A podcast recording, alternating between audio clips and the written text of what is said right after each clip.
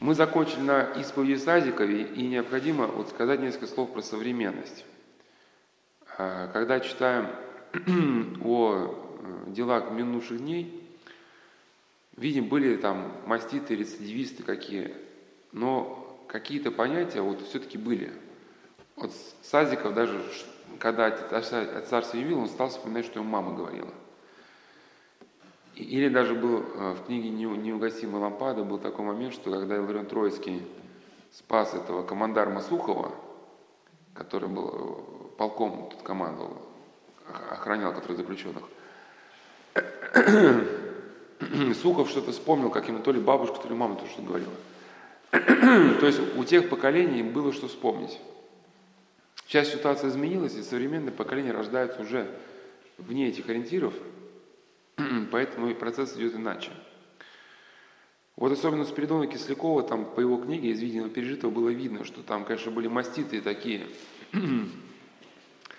заключенные, но какая-то была база у них. Там он описывал там одного авторитета, который там более 50 по его... Ну, где-то он сам убивал, где-то давал приказ о самоубийстве, чтобы заключенные сами себя покончили. Ну, был авторитетный. Но более 50, кажется, жертв у него было. Но что интересно, он еще где-то, там у него какие-то семинарские занятия были, то есть что-то могло всколыхнуться. Ну и в обществе какие-то понятия все-таки были. И от родителей, да. Сейчас э, э, заключенные, когда попадают в тюрьму, вот мы остановились, да, начинают что-то осознавать, начинают читать духовные книги святотеческие и загораются желанием приехать в обитель, и там закрепиться в этом покаянии каком-то. Но очень мало у кого сейчас получается. Потому что вот а, наряду с чтением книг а, возникает желание, вот, вот он, со, как ему кажется, составил программу достижения какой-то святости, да, ну, святости в его представлении. И когда он приезжает в монастырь, он, соответственно, не, не так, чтобы там да, идти путем послушания, учиться у более опытных, да, как-то вот. Ведь первый предмысл это хотя бы угомониться, вот так смириться, да. На общих послушаниях, когда вот через «не хочу» побеждать вот грубые свои страсти, ну, гнев, когда вот постоянно какие-то конфликты встречающие на послушании, да, учиться преодолевать их не по-звериному, а по-христиански. Вот, там в трапезных это постная пища, а после нее бороться с объедением как-то, да, а духовное вот это дело начинается уже, ну, хотя сразу, конечно, вот в каком-то смысле должно начинаться там и молиться, но целом вот это духовное начнет пробуждаться, когда грубые, грубые страсти, они уже все-таки этот момент будет пройден. Гнев, там, не знаю, вот, уныние, раздражение. Ну, не, конечно, будет мучить и многие годы, может, до конца жизни, но просто есть уныние, с которым человек уже борется, а есть уныние, которое просто выбивает из колеи, он там лежит, никуда не выходит, да. Хотя уже человек научился вот с этим бороться. А так люди, кто был в заключении, они прочитали книги про отшельничество, причем начали там читать книги созерцательной какой-то монашеской жизни, и у него по книгам сформировался какой-то стереотип о монастыре, вот он приезжает так вот, мне какую-нибудь там комнату в башне, чтобы я там, да, мог там, вот, да, ну, что-то там, как-то по своей программе реализовываться, да, то есть желание, чтобы было по его воле. И когда человек приезжает, вот заключенных там в обитель, ему дают послушание, где он в этой, значит, в взаимодействии людей должен научиться отсекать свои помыслы, там, страсти. А ему там некомфортно. Ну почему некомфортно? Потому что ну, гнев действует. Но нет еще понимания того, что не другие люди, они являются причиной нашего гнева. Просто Гнев, он сидит у нас, как, как некая болячка. Любое прикосновение к коже причиняет боль. Да? Когда у человека кожа здоровая, ну ты там щелчок дай по коже, ему же не больно будет. А когда у вас там нарыв какой-то гнойный, да, и тут по нему кто-то щелкнул слегка, слегка, да, это же прямо ваши мозги это боль отдает. И он просто вскид. Но таких молитвенных скитов сейчас еще все-таки не, мы только монастыри многие недавно закончили стадию хотя бы восстановления, да, когда из руин подняли. Ну, где-то сейчас молитвенная жизнь начинается у нас там на Анзере. Но я понимаю, что молитвенное уединение требует уже, а, ну, во-первых, отцы уходили уже в уединение, когда преодолели грубые страсти. Ну, то чтобы быть, как мы говорили, в Керене э, в мире, нужно научиться жить в человеческом обществе. То есть, когда ты с разными людьми научился общаться так, что никаких конфликтов не возникает, вот после этого ты можешь жить, в принципе, один. Ты сам от себя не будешь приходить в бешенство. Иначе ты будешь в течение дня много раз приходить в бешенство. Вот. Да? И даже как Афанасий Нечаев как-то говорил даже, что, что, что например, там какая-то большая келя, где как может, могло быть до революции, да, большая келья, куда помещают вновь прибывших и, и, и детей дворян, и дворян, то есть и простолюдинов, и они в этом общем котле варятся. Они хотят жить, знаешь, сядут были с открытой форочкой, с другой закрытой. Конечно, где-то не ругаются, но ищут возможность по-христиански улаживать все вот это дело. У всех разные уровни образования. Ну, если понадобится рукопашным боем, то считаю, у вас пришли в зал, а там люди разных стилей, боксеры, там борцы, кикбоксеры. И, конечно, насколько это обогащает человека, который не только боксер с боксером, а с бойцами разных стилей. И вот дворянин учится с простолюдинами, и с дворянами, там, и с мещанами, и со всеми. И когда вот человек более-менее научился, его приводят в келью там поменьше, там, например, там, на четыре человека. Там научились без ругани, вот тогда в двушке. Да? И когда только люди стали душа в душу, научились жить в двушке, вот тогда человеку давали вот возможность ну, полного уединения. И люди э, просто в чем идея, что когда люди приезжали на покаяние вот э, с таких дореволюционных каких-то, да, может быть, тюрем, ну как мы по книгам можно судить, у них были какие-то представления. Люди сейчас приезжают, не понимают самого главного, что необходимо научиться отсекать вот свои желания. Как вот мы разбирали в цикле бесед, вот что делать, как жить, что для этого пост и послушание да, нужен навык что в послушании тебя, значит, поставили что-то делать, тебе не хочется, но ты делаешь. Но, и если ты научишься вот побеждать свое «не хочу» там, когда тебе будет очень плохо, и тебе накатит печаль, тебе захочется пойти напиться, грубо говоря, да, ты сумеешь с этим чувством своим что-то сделать, как-то его от себя отстранить. Вот, но а, современных бывает заключенных вот настолько вот это может, эта жизнь по понятиям вот настолько внедрилась, что когда они приходят в монастырь, они хотят ну, где-то продолжать жить вот дальше ну, по своим понятиям. Чтобы тебе, ну, значит, по понятиям, никто слова поперек не сказал. Да, и вот как один заключенный, более 20 лет заключения, несколько сроков было, более 10 лагерей, говорил, что лучше будет ходить по трассе, но ему никто ничего не скажет. То есть лучше бы ходить по, по трассе, но никто меня ни в чем попрекать не будет. Соответственно, вот э, к жизни в обиде такой человек где-то не способен. Потому что все равно между нами возникают какие-то недомолвки, ну, чисто вот, потому что мы все люди. И нужно все это по-людски научиться, научиться как бы реагировать. И поэтому заключенные, которые осознали, что нужно двигаться к Богу, что нужно как-то исповедоваться и как-то совершать подвиг покаяния, ну, хотя бы не говорю подвиг, путь покаяния, Прежде чем ехать в обитель, вот, не надо давать себе таких прямо обетов, что вот уйду в монахи. Вот. По выходе из заключения, может быть, пожить где-то там, походить на приходе на какой-нибудь да, а, привыкнуть там, присмотреться, потом, если сложилось с работы, взять отпуск, приехать в обитель. Ну и самое главное, это научиться отсекать вот эти вот свои желания. И а, сейчас бы хотел, значит, допустим, человек освободился, ну, либо мы как-то вот ищем свой путь. Конечно, у нас есть большая тема про выживание, но мы сейчас, я только ее анонсирую, а уже говорить не будем. Вот э, где в теме выживания хотел бы разобрать какие-то вещи, которые, ну, какие-то есть устойчивые закономерности, понимая которых э, у человека становится больше шансов вот, ну, как-то и выжить биологически, и выжить как личность.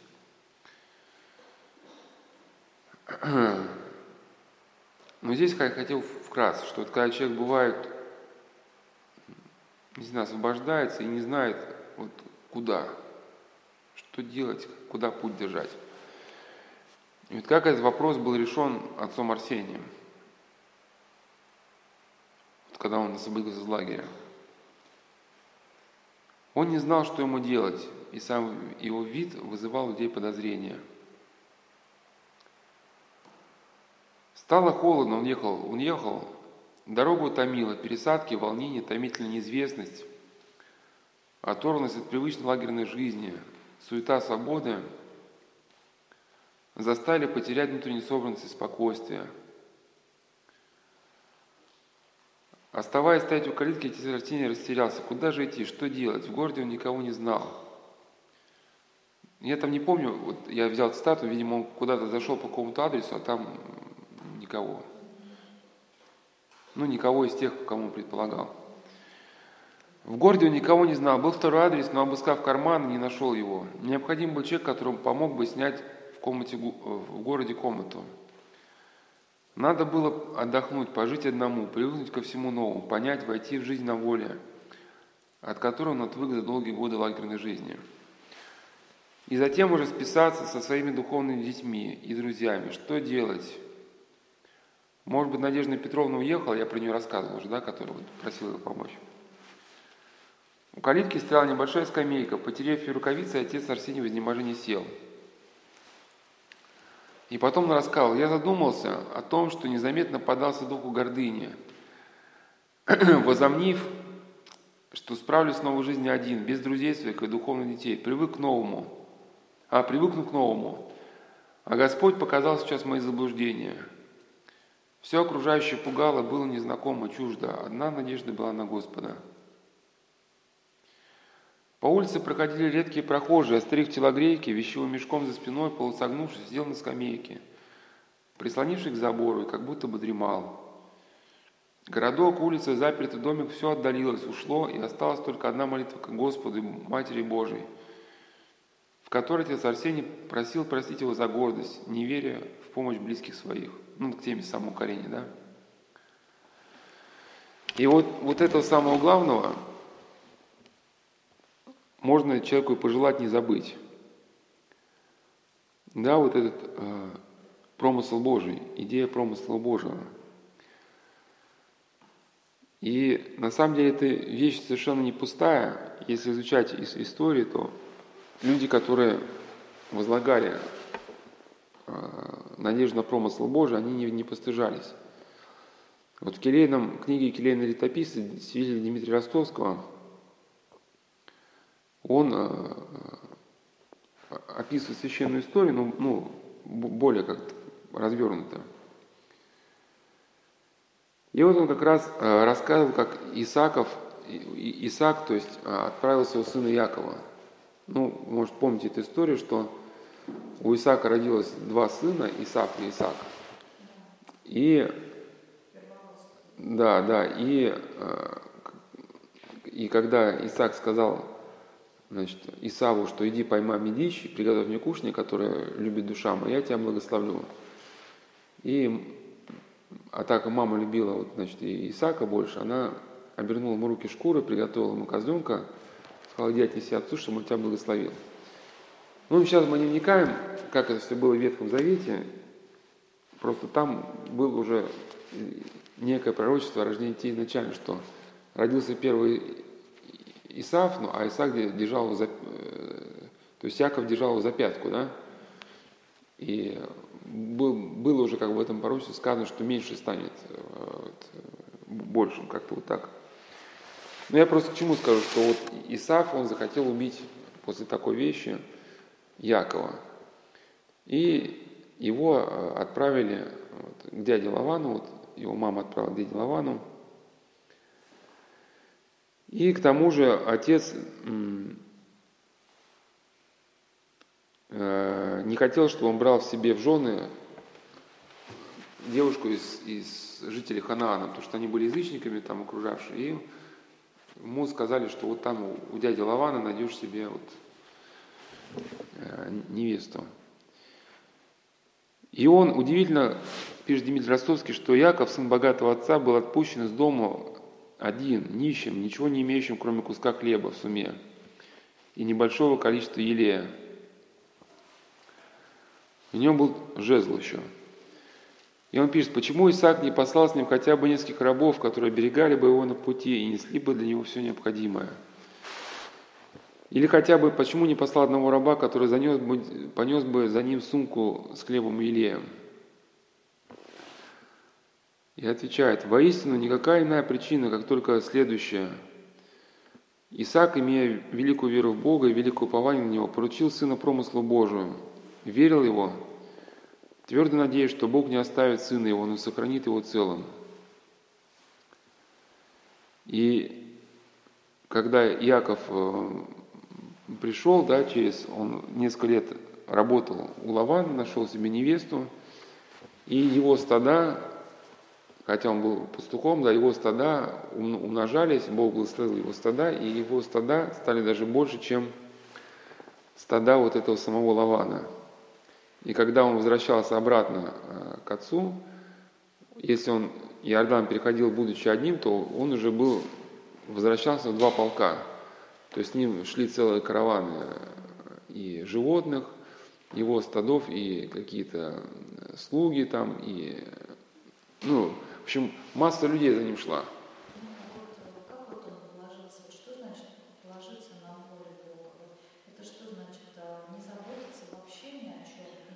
Нет, что-то, что-то, что, что, что мы можем делать, мы делаем. Как Ян Алексей говорит, что, ну или Фиалма Затворник, что говорил, что какие-то человеческие способы допускаются, но просто результат от Бога.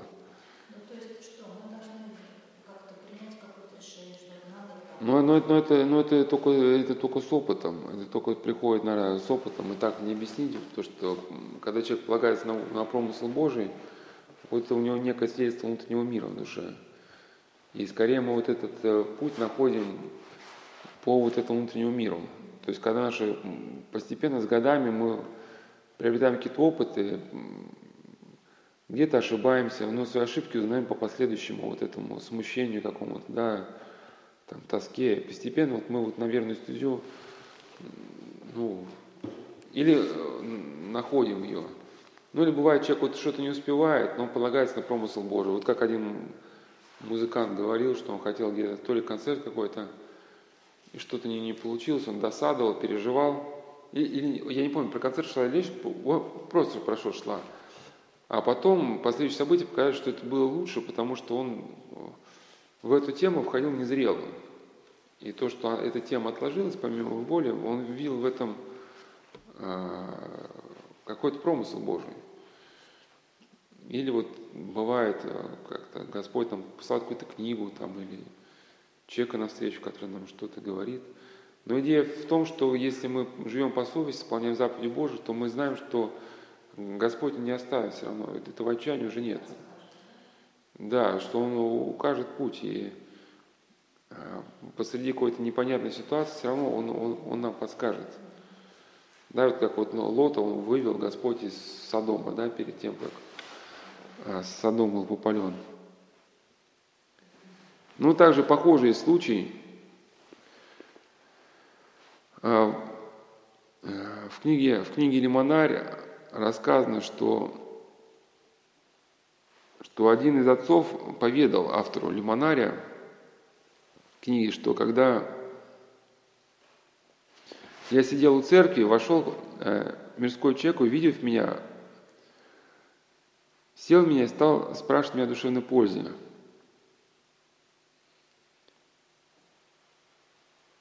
Я сказал ему, тем, которые хорошо устраивают земное, подается небесное. Ну, здесь надо понять, речь не идет, что там бизнес какой-то, да, просто как, ну, это как общее, ну, не понятно, о чем говорится, но я могу просто прокомментировать. Просто когда человек приобретает внешние благие навыки, тогда ему дается как бы и внутреннее. Вот. И вот епископ Варнава Беляев комментировал наставление, которое Василий Великий дал – при посещении школы э, риторики, ну там были еще не христиане, он просто посетил своего друга, и у него были ученики, и он сказал, скажи им слово. И Василий Великий говорит, что вот надо иметь поступ такой-то, там, вести себя так-то. То есть, если человек огражден благими какими-то навыками, то у него зарождается внутри, он не рассеивается вот вовне, да, там.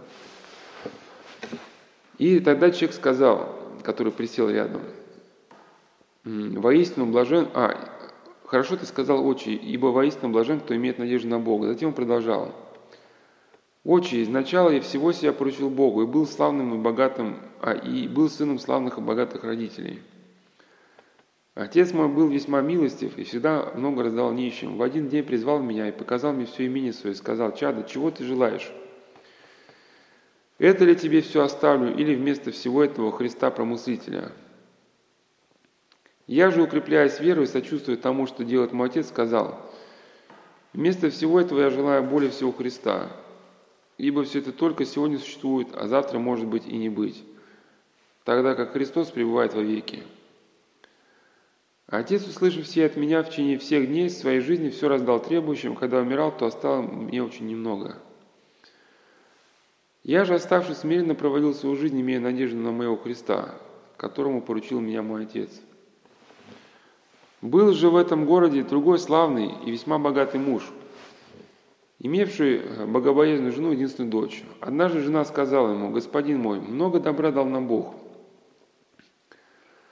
и только а, кстати, почему-то мысль, почему-то современные родители такую мысль не, не могут понять. Только одну дочь мы имеем. Что же мы сделаем? Если мы пожелаем отдать ее какому-нибудь мужу богатому, как мы, но не добродетельным, какая же будет с этого польза? Ибо он станет всегда оскорблять ее. Поищем лучше человека смиренного, боящегося Бога, который бы по-божьему и в любви с ней жил. Он отвечал ей, хорошо ты сказала, иди Поэтому в Святую Церковь помолись прилежно Богу и подожди там, и кто первый войдет в церковные ворота, ну, двери, тот и есть посланный Богом, жених нашей дочери. И поступила так его жена. Когда она помолилась в церкви и села, тот час по Божьему устроению я вошел в Святую Церковь. И она, послав ко мне рабыню, призвала меня к себе и спросила, говоря, откуда ты? Я же сказал, из всего города, и назвала своего отца. Она же спросила, не того ли ты человека, который был вот очень милостив. Я сказал, да, я именно его сын госпожа. Я сказал ей все, что говорил мне мой отец, и что я ему ответил, что вместо всех имений Христа избрал. Потом она опять спросила меня, имеешь ли ты жену? Я же сказал, не имею. Услышав, она прославила Бога, сказала, добрый тот, кто промышляет о тебе, твой Христос, которого ты всему предпочел. И Он тебе ныне дает и жену, и богатство, да примешь то есть другое со страхом Божьим. Взяв меня с собою, она из церкви приняла меня в свой дом и, сочетав меня брак с своей дочерью, вручила мне свое большое имение. Я же молюсь Христу Богу, чтобы Он дал мне ходить путем от самого до конца моей жизни. Ну, что такое полагаться на промысл Божий? Ну, опять же, это еще опыт. Или когда мы хотим какую-то хитрость, связанную с лукавством, да, нам кажется, что вот э, для для течения наших дел будет выгоднее вот эта хитрость, да, какая-то. Но положиться на промысл Божий, человек, который все-таки поступает по заповеди, да, хотя, может быть, на каком-то этапе, с точки зрения человеческой, кажется, что он где-то проигрывает.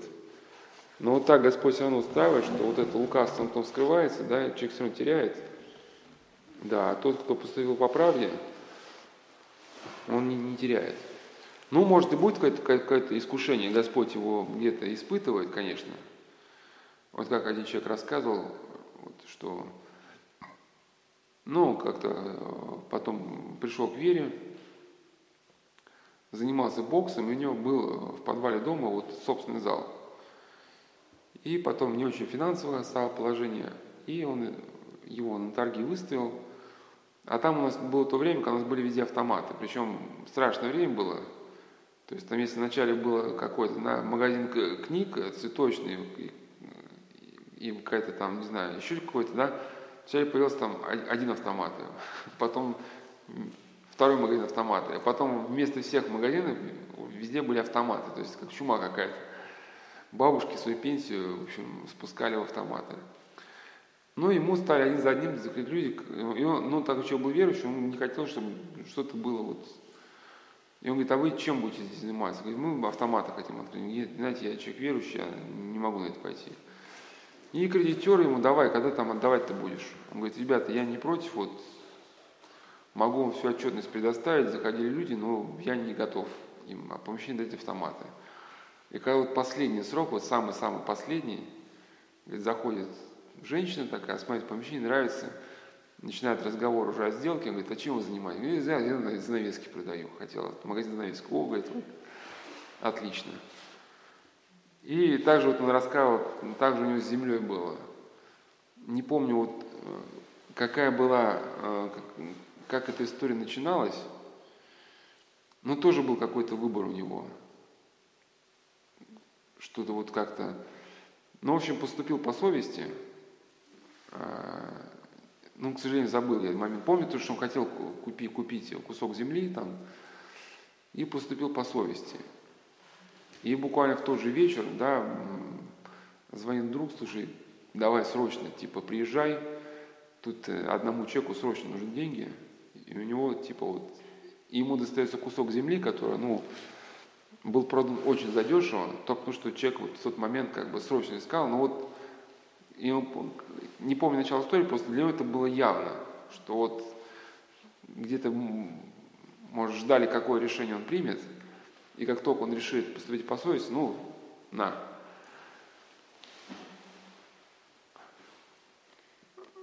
Ну и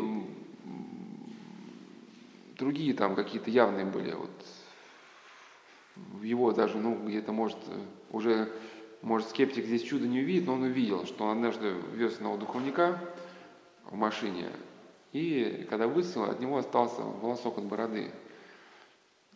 Ну и как-то он э, такой, говорит, батюшка был, ну престарелый такой какой-то. И у меня, говорит, рука не поднялась, это, волосок просто взять, как мусор выкинуть на улицу. Ну, просто не поднялась рука. Я, я его скрутил, этот волосочек, и аккуратненько, ну, где вот это, откидывается, видимо, да, там, э, сверху, чтобы не слепило, да, ну, куда туда наверх положил. И потом едем, и происходит какая-то авария, и, и то ли его машину, то ли его, чужую машину, в общем, все крутится, вертится, и там уже он потерял управление, и он уже ждет удара, все закрутилось, он уже все бросил, ну, ждет там то ли смерть, то ли чего. Ну и раз машина останавливается, он так хоп, ничего не понятно, как бы, да? Выскакивает из машины, потому что, ну, он же видел, что у него неслась другая машина. И говорит, и оказывается, что мы разъехались, вот, вот буквально сильно вот, вот один волосок. И может быть даже не помню, была ли, сейчас я могу прижать, но может быть даже и была вот тоненькая волосок, просто царапина вот по машине, то есть там буквально, если бы еще миллиметр, то машину бы обе закрутила. А так чиркнула и, ну не суть важно, то есть важно, но идея, что понятно, что промысл Божий, он э, по- по-разному человек э, большим опытом приходит вот к тому, чтобы слышать волю Божию. Вот Дмитрий Смирнов, вот он говорит, вот когда человек начинает христианскую жизнь, с чего начать? Хотя бы заповеди помнить день субботний. Помнить день субботний и отдавать Господу Богу.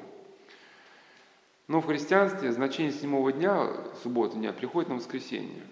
И вот он как говорит, что, например, человек, который вообще не знает, какая, ну, он не видит пропускание вообще, как жить по-христиански, да? Хотя бы вот в воскресенье приди в храм.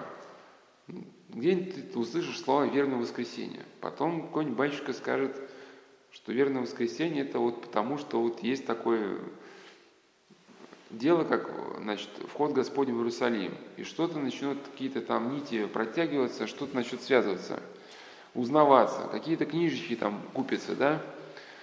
Потом человек придет таинством, а в таинствах начнет черпать силу любить. И могут таинства помочь человеку дать силу вот не стать вновь на вот этот путь преступления воровства. Если человек живет честно, зарабатывает хлеб своими руками, то Господь его не оставит. Да, можно также вот начать этот путь новой жизни, вот почитать, например, Акафист в честь иконы Божьей Матери путеводитель Дигитрия, да, читают так, по такой традиции, читают Акафист, э, когда не недоумение, как поступить.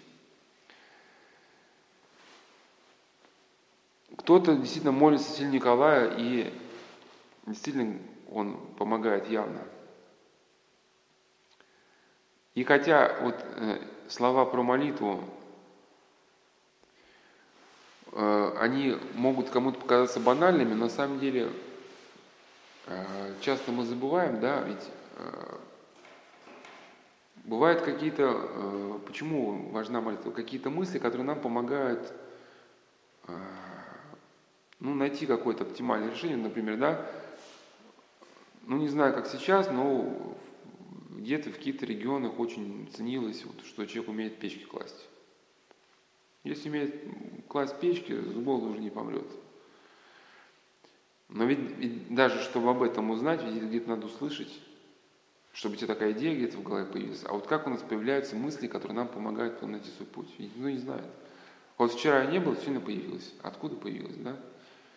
Или когда мы что-то потеряли, вот молимся, там, когда что-то потеряли, вот столько, столько людей рассказывают прям чудеса, вот ну, символ веры читают. Вот не могут вообще не найти вот вещь, начинают читать символ веры, вдруг какая-то мысль, а ты посмотри за шкафом. Хоп, точно, да? Вот только одна мысль решает все.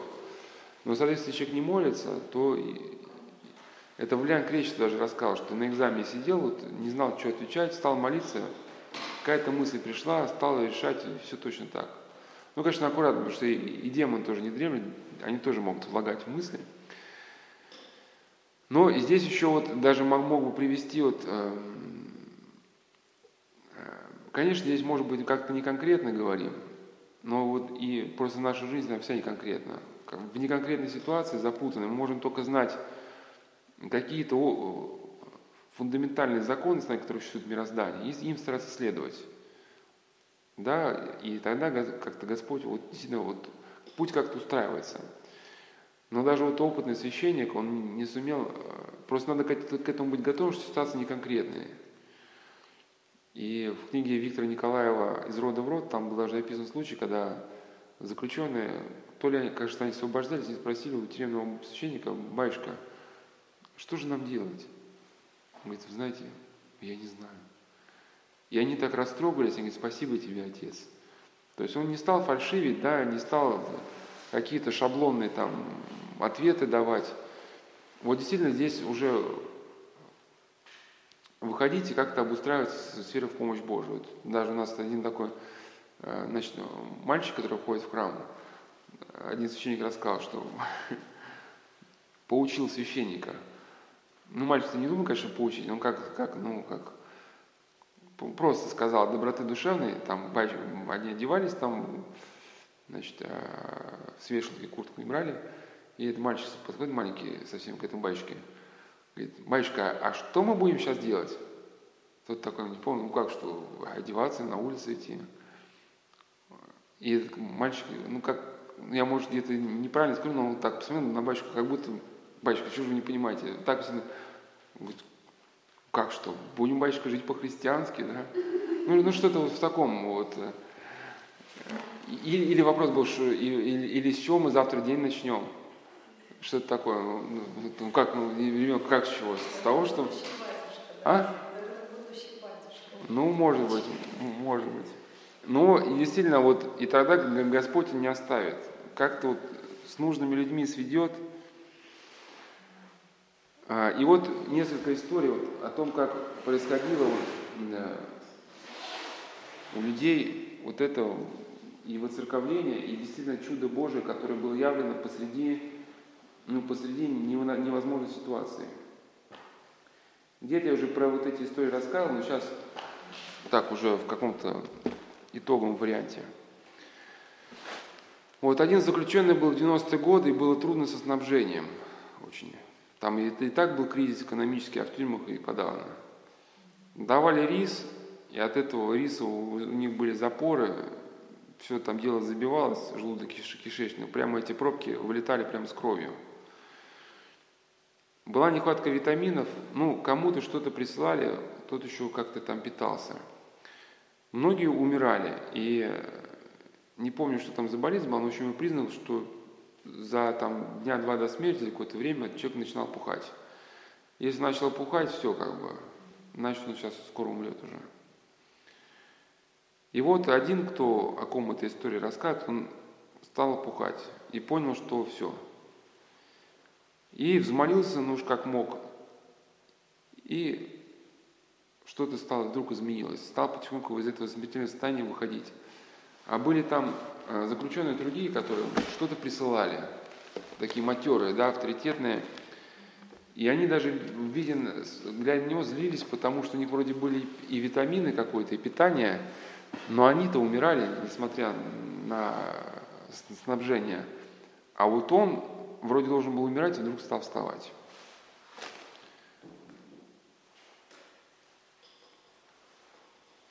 Э, Ефрем Филофейский э, пишет о трудных временах. Он был когда юношей, жил в период Второй мировой войны, оккупация, почти ничего не было.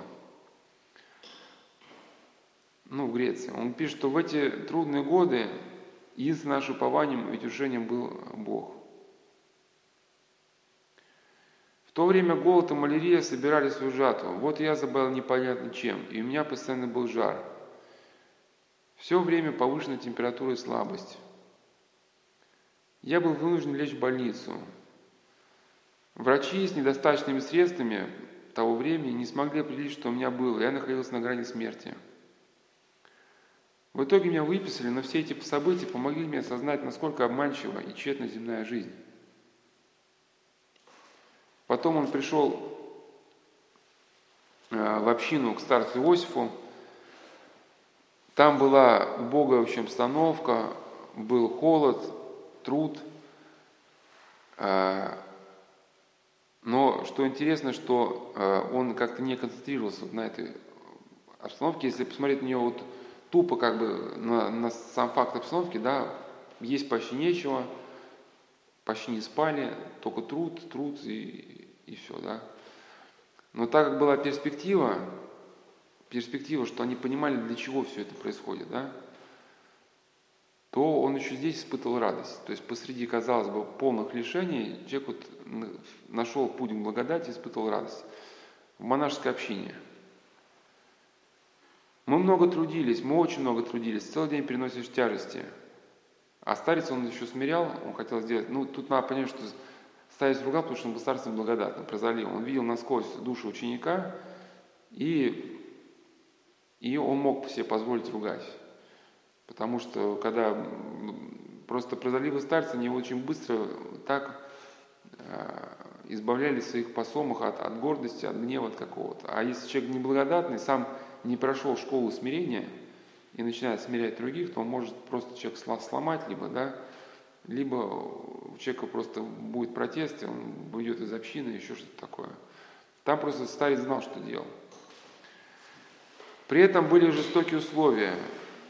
Было бдение, ну, то есть ночная молитва, были помыслы, война со страстями, нападение бесов во сне и наяву. Ко всему этому место, где мы жили, было очень суровым. Не так, как сейчас у нас, тепло и печки батареи. Тогда же было совершенно иначе. Но весь этот труд заложил фундамент, на котором, по слова старца, я до сих пор стою на своих ногах. И все же, как прекрасны были эти труды, как прекрасны и благословенны были эти годы. Представляете, годы полного труда и лишения, эти были благословенные годы. Вот в том-то и дело, да. Это было Ватерлоу по тяжести трудов в болезни. Это подвижническое и заполненное трудами время принесло плод благодати, непорочности, чистоты внутри и снаружи. В душе и теле, конечно, по молитвам старца. Суровое воспитание служило успокоению страстей и приобретению всего того необходимого, чего мы были лишены.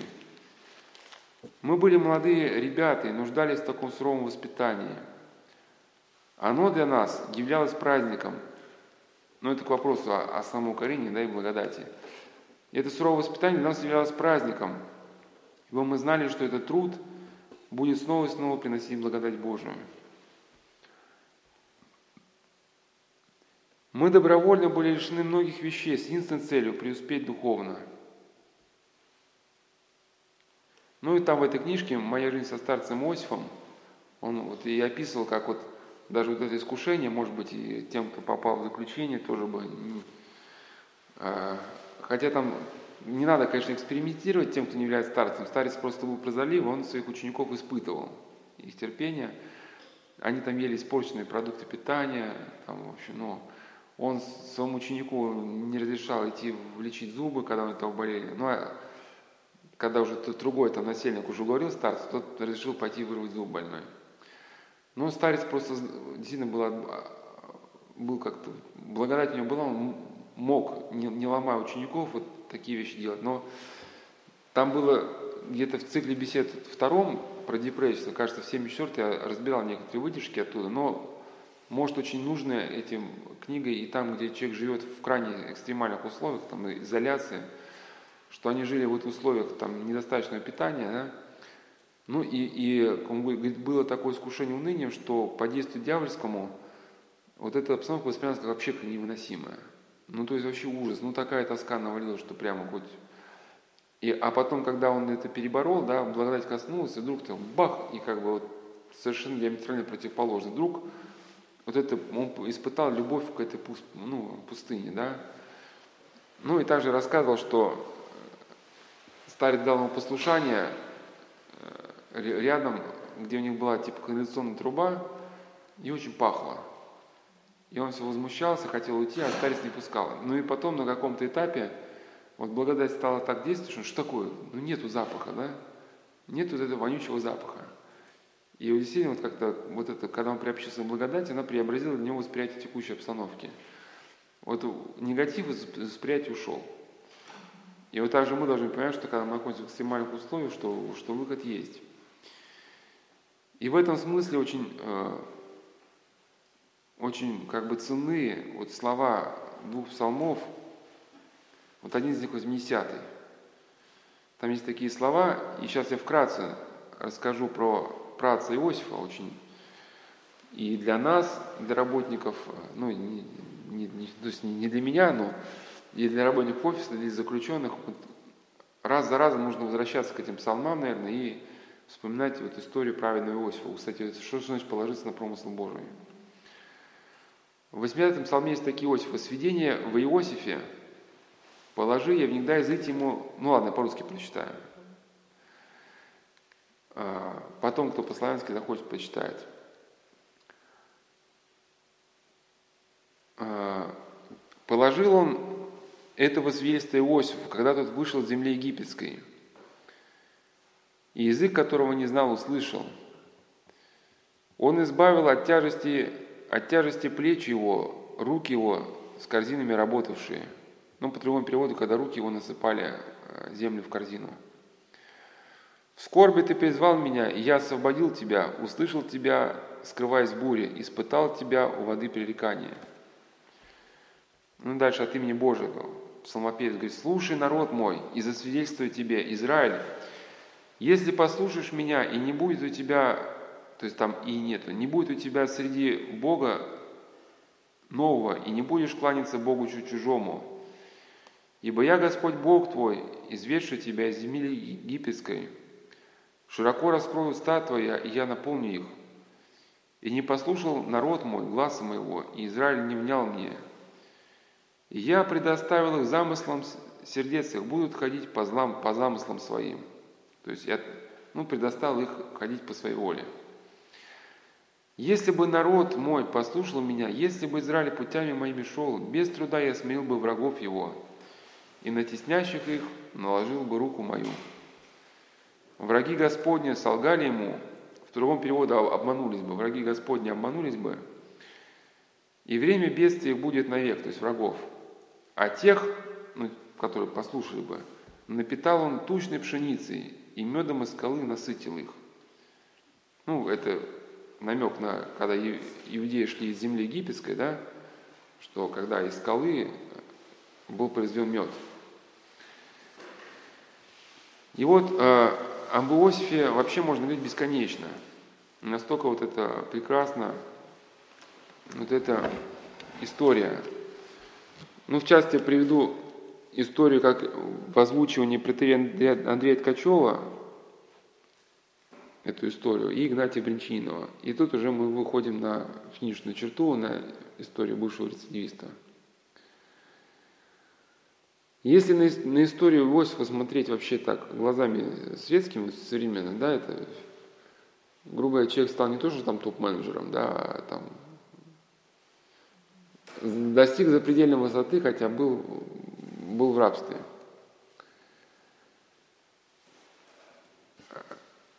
У него какая был жизненный путь, как Андрей Ткачев пишет, счастливое детство, чудесные сны, продажа в рабство, тюремное заключение.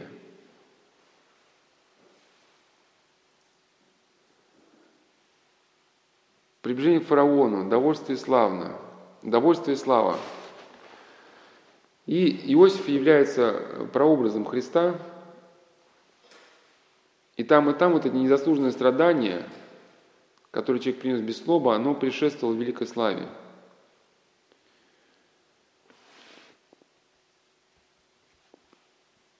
Ну, э, там еще вкратце прокомментирую, что Иосиф видел сны.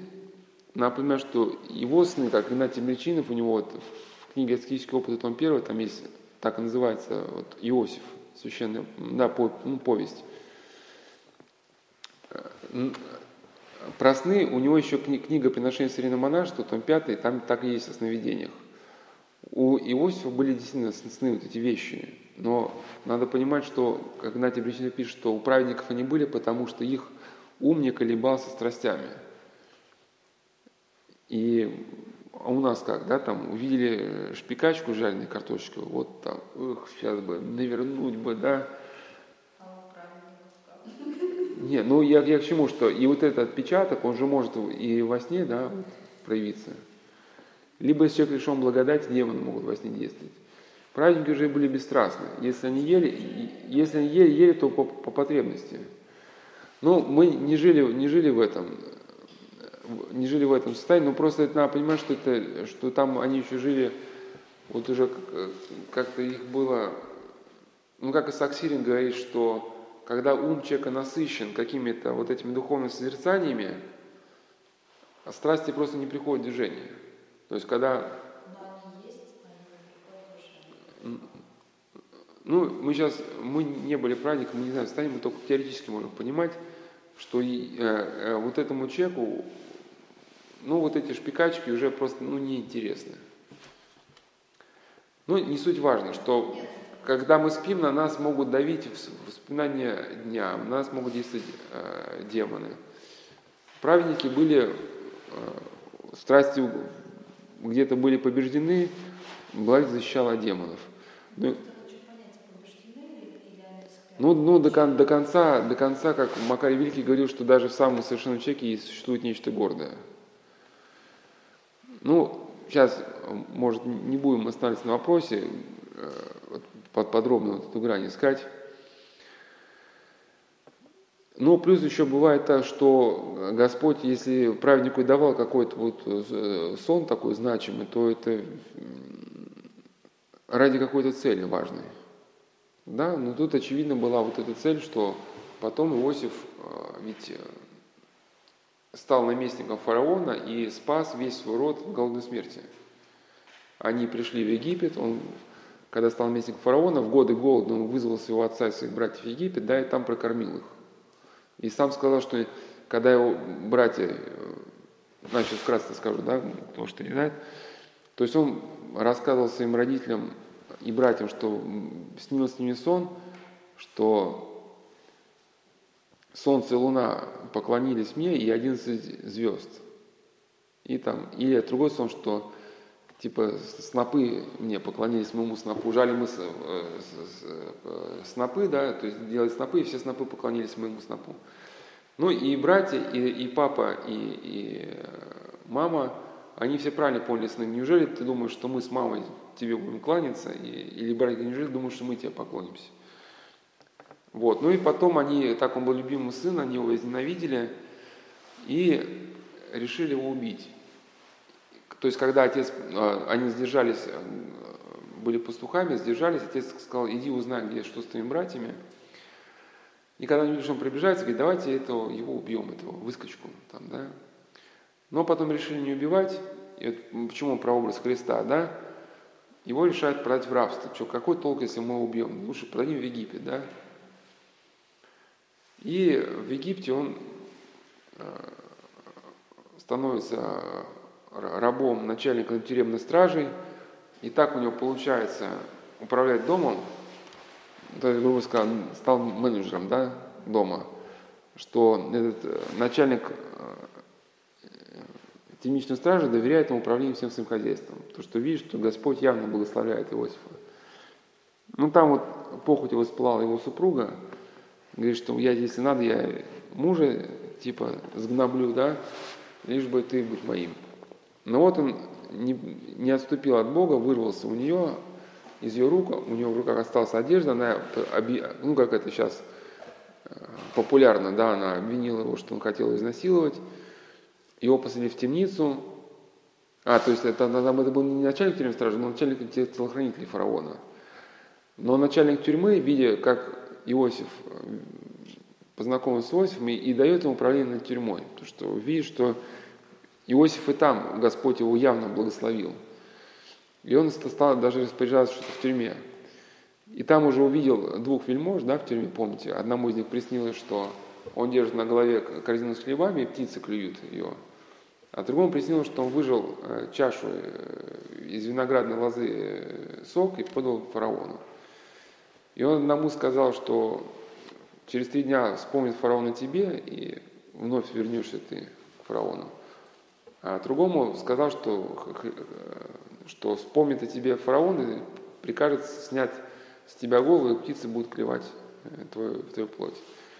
И тому виночерпе он сказал, что ну, вспомни потом, когда будешь э, вновь вернешь в почете, вспомни обо мне. Ну и тот, как водится, забыл, когда его вернули, все ему вернули, все его там, значит, почет забыл про Иосифа, и вспомнил только, когда фараону приснились эти вот страшные сны, которые испугали, что увидел семь тощих колосьев, а семь полных колосьев, потом семь тощих. Эти семь тощих пожрали семь полных колосьев.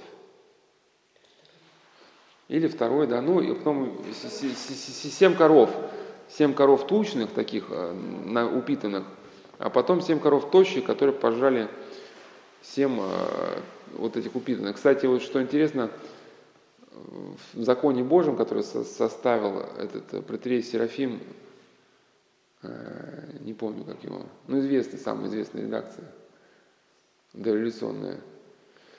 В общем, он пишет, что он специально хотел удостовериться в этом библейском рассказе, еще до революции. У него работал знакомый в Эрмитаже, и он пошел в Эрмитаж и попросил друга дать ему какую-то деревянную вещь, вот, приблизительно вот той эпохи.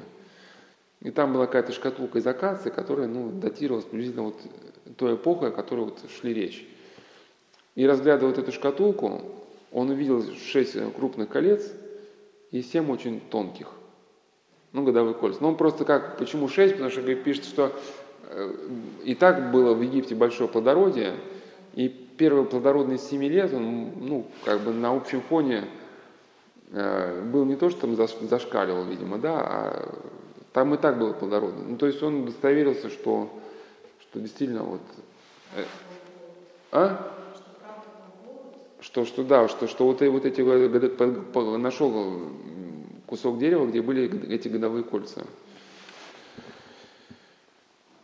Но идея состоит, и потом, когда э, фараон говорит, кто найдет, найдет, найдется человек, который разгадывает мне сны, этот виночерпий вспомнил о Иосифе, его вызывают из темницы, он говорит, что вот фараон, а, и сказал, что будет 7 лет плодородных, потом будет 7 лет голода, которые нейтрализуют все то, что было накоплено в эти годы. Поэтому, чтобы не испытать бедствие, каждый плодородный год какую-то часть нужно а, в НЗ, в непрекратный запас, чтобы было чем питаться.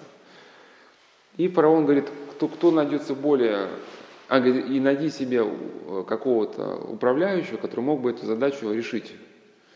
И фараон говорит, где нам найти более умного значит, управляющего, кроме как вот этого юноши, да? Ну, там некоторые скептики, вот, кстати, вот чем нам здесь наука помогает, некоторые скептики считали этот рассказ фантастическим, как это так, призвали стремиться раба и сделали его наместником фараона. То есть фараон сказал, что без, без Иосифа в египетском царстве никто не сможет ни поднять руку, ни опустить, что-то такое, да? А на самом деле, вот как исследования были, все очень правдоподобно, потому что в этот, э, в этот неминусский период э, фараона был не потомственный, э, Ну, там просто где-то что-то было типа татаро-монгольского ига. Только у нас было татаро-монгольское, а там э, Египет был захвачен гексосами. Гексосами это было э, племя такое, с пустыни они пришли. И в то время, как гексосы уже владели железным орудием, у них были доспехи, у египетского войска они еще были вот такие, ну, чуть ли не голышом там в этих, на, на на, на, на эта повязка, да, и у них были вот уже боевые колесницы гексосов, э, то есть ехала колесница, а у него на колесах вот эти вращающиеся ножи. И когда на скорости она в пехоту врезалась, она косила там как траву ее. И они очень быстро, вот это войско египетское, которое считалось непобедимым, они просто в прах его растерли – и не помню, сколько лет, то ли 200, то ли с чем-то, в общем. Они правили, но они э, восприняли всю атрибутику фараонов. То есть он просто на себя надел все вот эти знаки отличия, да? И почему они их не знали, то есть они их нашли косвенно, утверждение, данные Иисуса, почему они их э, не знали до какого-то времени, потому что египтяне настолько их ненавидели, этих Иисусов, что когда они это иго сбросили, они уничтожили вообще все свидетельства, вырезали. Но, но вот так все объясняется, потому что гексосы были семитами, они э, по языку были родственны, ну, да, вот э, тому племени, с которого был Иосиф. И поэтому совершенно логично было, что фараон увидит, что вот оказывается человек из родственного племени, да, ну, по, ну родственная группа, ну и все встает на свои места, когда э, просто когда родился фараон уже, который не знал э, Иосифа, да, а когда он стал Иосиф наместником, когда начался голод, он потом призвал своего отца с братьями, сейчас не буду, это, это было гораздо длиннее все, как происходило, но призвал в Египет.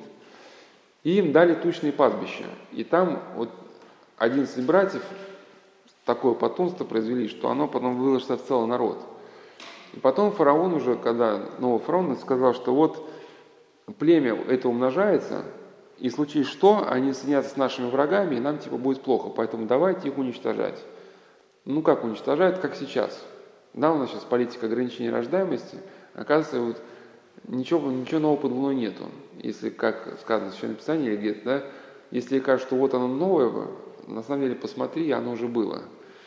Да, то есть там фараон приказал этим бабкам-повитухам бросать младенцев в воду. Да, но только сейчас вот эта пренатальная диагностика всем рекомендует делать аборты.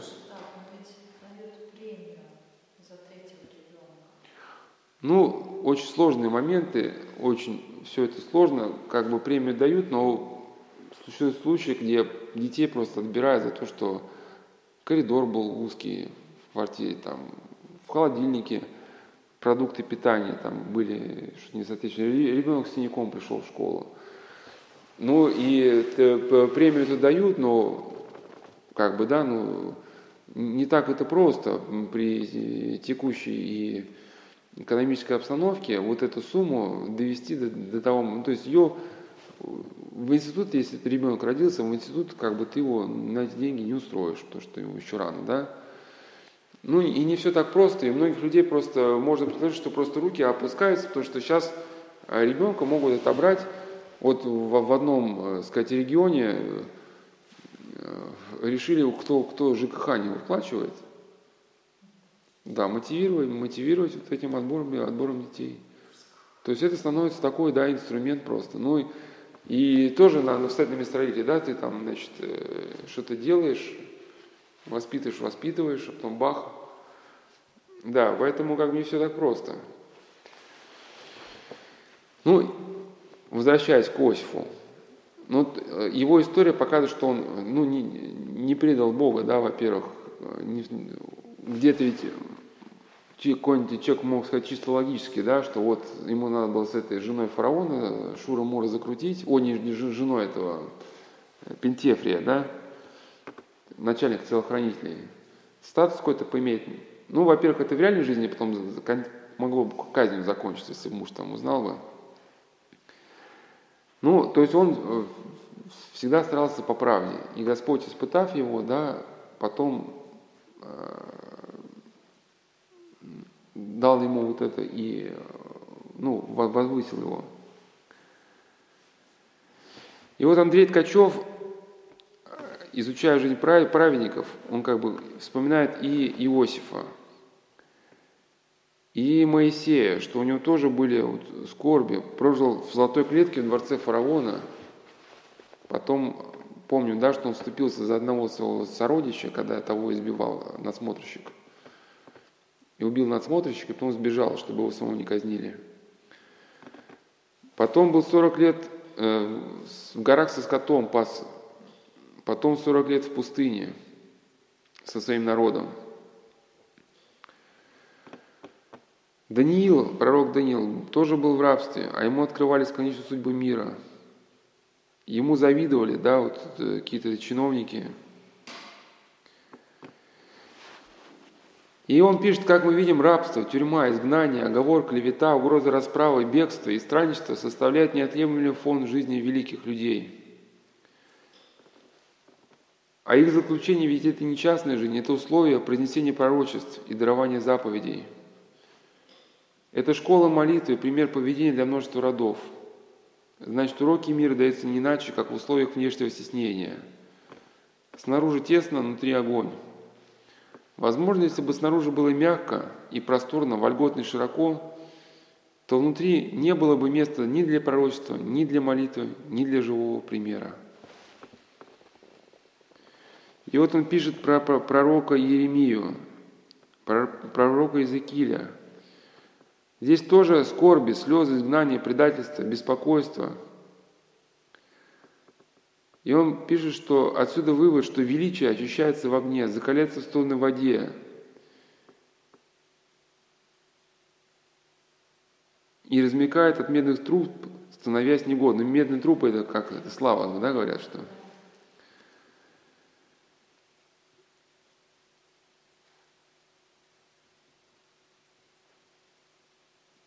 И он также пишет, что вот жизнь вот этих э, праведников Ветхого Завета, с ней созвучна жизнь наших праведников от наших дней.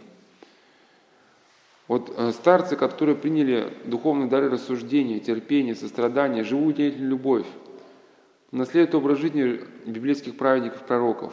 Серафим Тяпочки, Николай Гурьянов, Засима Сокол, Иоанн Крестьянкин, Павел Грузев и многие другие. В их жизни все тоже Заключение, ну все тоже двоеточие, заключение в тюрьму за одно лишь желание молиться, как у Даниила, или за целомудрие, как у Осифа, ложные наветы стукачей, изгнания, ссылки, лишение права служить, обвинение во всех мыслимых и немыслимых грехах. А что в результате? А в результате сострадания грешникам, то есть люди приходили к духовным кинодарованиям, утешение тысяч уставших душ – они смиренно скрывались, но не могли скрыться, совершали многочисленные исцеления. Они сохранились в недрах народа, как огонь под пеплом. Они нашли подлинную веру в благочестие, битые, изгнанные, ошельмованные. Эти люди стали теплым солнышком для очень-очень многих, даже для тех, кто... Видите, каковы духовные законы, когда вокруг много беды, нужно терпение, доверие Богу, пост при гонении вторичен – но если вокруг много комфорта, нужна аскеза выдержания, то есть нужно либо добровольное стеснение себя во время благоденствия, либо терпение нашедших скорбей, когда личная аскеза затруднена или невозможна. Так или иначе, нужен подвиг. Был бы подвиг подлинный, а враги найдутся и помогут в кавычках. Спать не дадут. Так было, так будет. И при немольном посредстве комаров и шакалов – ну, просто я пропустил то Значит, спать не дадут враги. То комары закусают, то шакалы собьются в стаю и оскалятся. И при невольном посредстве комаров шакалов пророчества звучат, заповеди объясняются, жизнь жительствует.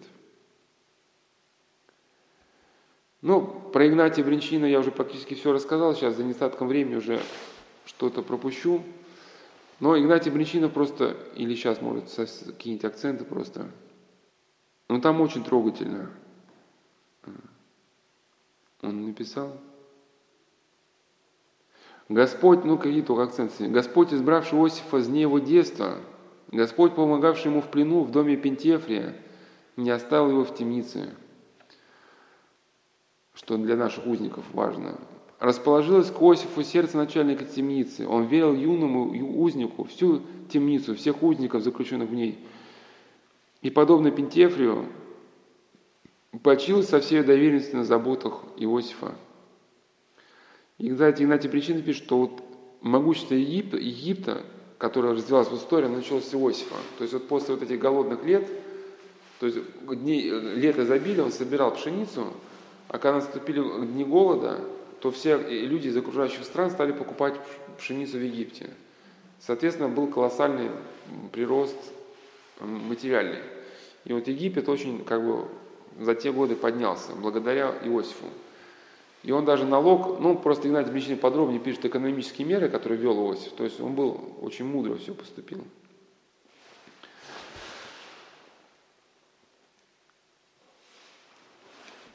У, него было общение с Богом.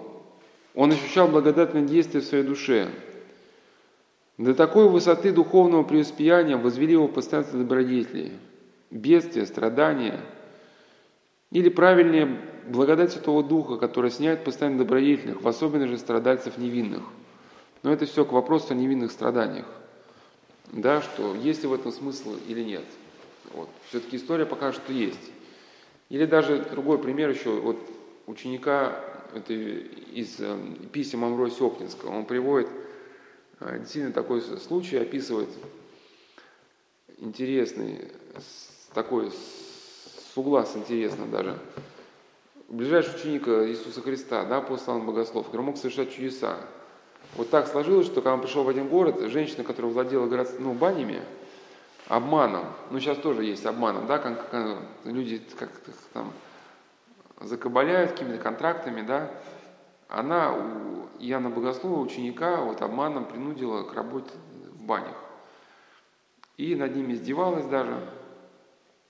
И когда, а в бане было такое искушение, что демон, как, когда в основание по дьявольскому искушению закопали двух людей, юношу и девушку, демон получил власть убивать в этой бане каждый год по человеку. И в этом году он, когда зашел начальник городского, ну, правителя, да, он его удавил. Ну, понятно, какие проблемы, да, представьте, там, в вашем заведении умирает сын мэра, там, например, да. И она э, в этом э, начинает бить этого Иоанна Богослова, говорит, если ты его не воскресишь, я тебя убью. Ну, она говорила не понимая, что говорит она, она, может, не верила в это воскресенье, а он возьми, да и воскреси этого юношу, то что он был чудотворец. Ну и вследствие этого чуда весь город пришел к вере. И как Амвросий Оптис говорит, как и чем можно объяснить ситуацию, что возлюбленный ученик самого Христа долгое время ну, был, ну, по сути, да, рабом в каких-то банях. Как это можно еще понять, если он мог совершать чудеса, там, мог вообще, ну, он там брал кучу хвороста, перекрестил там, а она стала кучей золота. Но вот как это Господь так упустил, но благодаря вот тому, что вот эта ситуация развилась, весь город пришел буквально за мгновение к вере, да, после исцеления, воскрешения юноши. А если бы шел бы обыкновенным путем, возможно бы, а то есть как мысль в письме такая, что, что вот буквально за краткое мгновение, да, столько народу обратилось к вере, что и такого эффекта было бы не, ну, не получилось бы достичь, если он шел бы обыкновенным путем, как-то вот так вот, такая мысль. Может, я что-то добавляю, но уже добавляю, исходя из того, что было написано. Вот, как еще история одного заключенного, тут я уже где-то ее упоминал, но сейчас, подводя итоги, не мешает, может быть. Я уже говорил, что вот он был, э, ссылался на одного монаха, который был заключенным, пришел к Богу в заключение.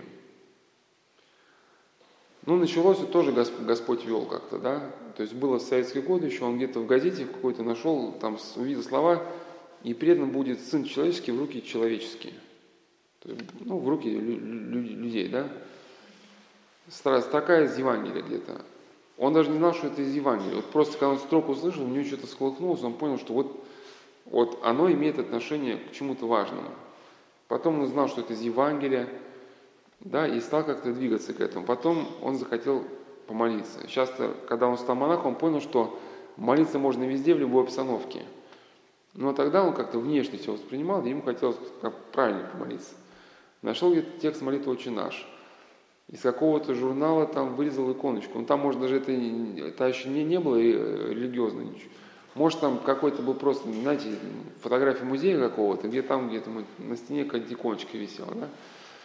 Зашел в какую-то коптерку и встал перед иконочкой на колени, прочитал «Отче наш», и, говорит, почувствовал, что в макушку кто-то дунул. И вот такая радость появилась в душе, и даже люди, они как бы не донимали, вот чему он радуется. То есть он вышел прямо, ну, прямо вот, вот эта текучая кнопка для него полностью изменилась. Потом подумал, говорит, может, я с ума сошел, может, я себе что-то напридумывал. И решил провести эксперимент. Он стал специально думать о чем-то плохом. Ну, о чем-то таком, что противоречило бы, да, э, божественному. Там кого-то, что мысленно кого-то ножом тыкает, что-то такое. И вдруг это раз и пропадает из его души. И он так, а, а как же так, как же так? И начинает как-то каяться, и вдруг это возвращается. Потом он опять еще второй раз подумал, что это он сам себе понапридумал, второй раз провел эксперимент, больше потом не проводил. И говорил, что даже когда вот, вот эта благодатная связь со Христом появилась, началось какой-то его даже процесс познания. Не то, что Господь ему ситуация запрещает, но когда вот слова какие-то произносятся, это может демон скусить. Как процесс обучения шел, что если он начинал думать о чем-то плохом, вот это как-то ощущение связи, оно пропадало. И он понимал, так, что-то, значит, я сейчас делаю что-то не то. И говорит, что даже вот сейчас в монашестве, хотя у него есть опыт, ему вот, вот этого уровня не, не, не дойти до него. Он говорит, сейчас бывает, оно разгорает, что-то подобное, но чтобы оно разгоралось, необходимо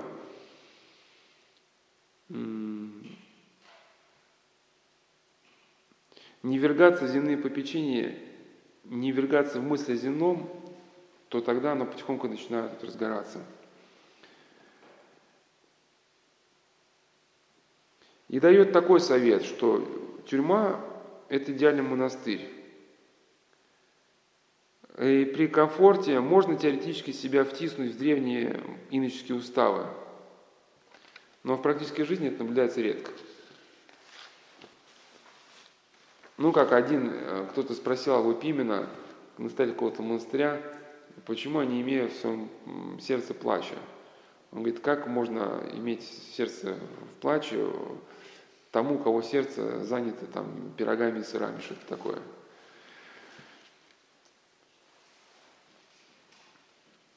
Э, при современных условиях человеку надо понуждать себя, чтобы себя ограничить. Да, ну как-то. А в заключении эти условия же есть. Но он сам через это прошел. Сидят душно, робу не снять, вот, обливается потом. И э, если человек на обычном режиме, то можно как-то еще погулять во дворике, ополоснуться водой, какое-то хоть утешение, а на пожизненном нету этого утешения. Ну, там я уж не, не, не сидел, не, не специалист, но по жизненным есть какие-то там внутренние дворики, но Просто как он рассказывал, так и говорю. Говорит, главное при такой ситуации не проклинать судьбу, не злиться, принимать скорби, терпеть их во имя Христа, молиться. Есть все условия для молитвы. Он говорит, что м, прочитал он о молитвенных наслаждениях лишь после. Ну, как в книгах, да, пишут там, например, Василиск Сибирский, там он пишет о э, каких-то наслаждениях в результате молитвы. Но люди, которые читают подобные книги, они не понимают, что у Василиска Сибирского были ну, подвиги э, какие-то. И было основание, вот было внутреннее очищение. Они хотят так сходу взять, начать молиться и наслаждаться. В итоге ну, впадают в некую прелесть, потому что начинают себе сочинять какие-то мечты. И он говорит, что я наслаждение лишь после прочитал. Тогда с книгами духовными было плохо. Ой, было непросто. Даже Библию было трудно найти. Купил его за 5 рублей. А булка стоила 5-20 копеек тогда. По тем временам 5 рублей это были деньги. Он писал, что какие наслаждения были. Не то, чтобы там какие-то восторги, по-другому было все. Лежишь и чувствуешь, что Бог вот Он рядом, Он смотрит на тебя, и Он тебя еще и любит.